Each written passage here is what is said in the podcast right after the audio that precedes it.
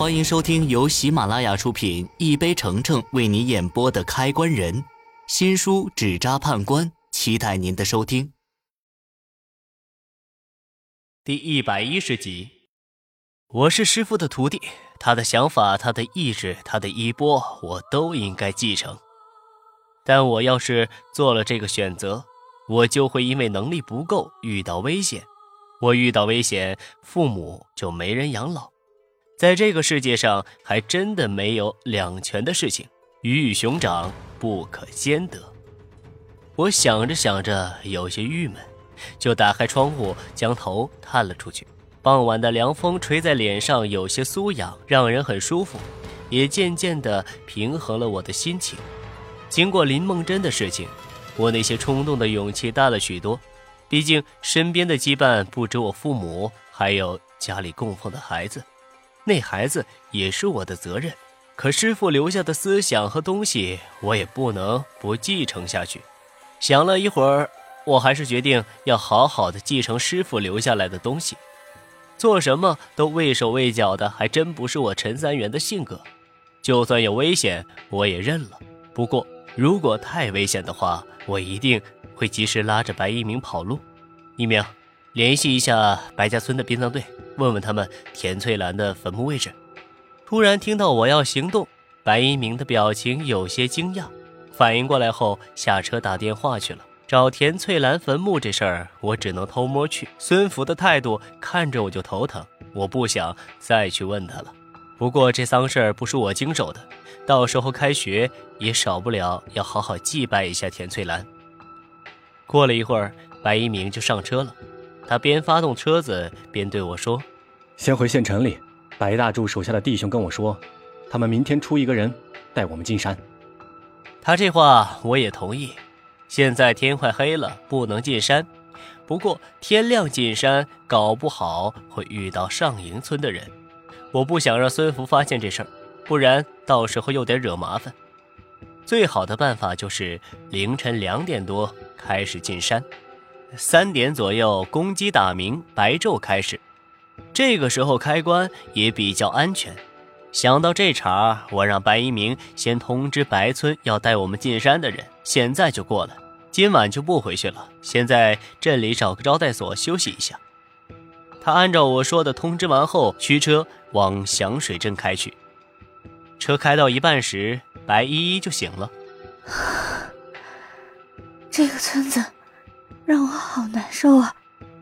从进村开始，我就晕晕乎乎的。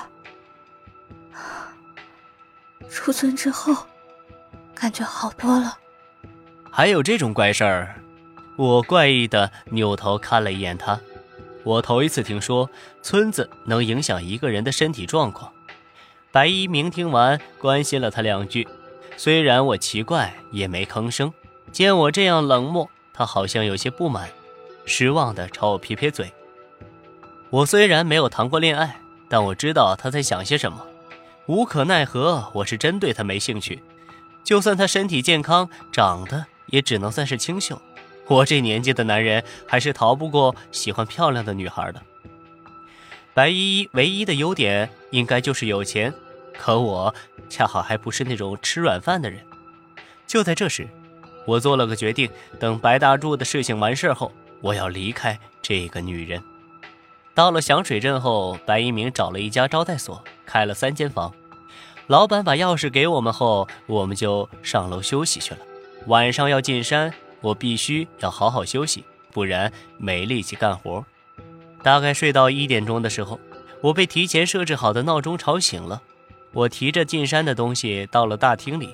发现有个男人坐在那里，想着会不会是白村来的人，我就过去打了个招呼。那男人叫白宝强，不过他看着好像有些害怕。这也不怪他，半夜三更进坟地这种事儿，谁不害怕呀？这个时候，白一鸣也下来了，他跟白宝强打了招呼，随后我们就拎着东西上路了。车开到山脚就停下了。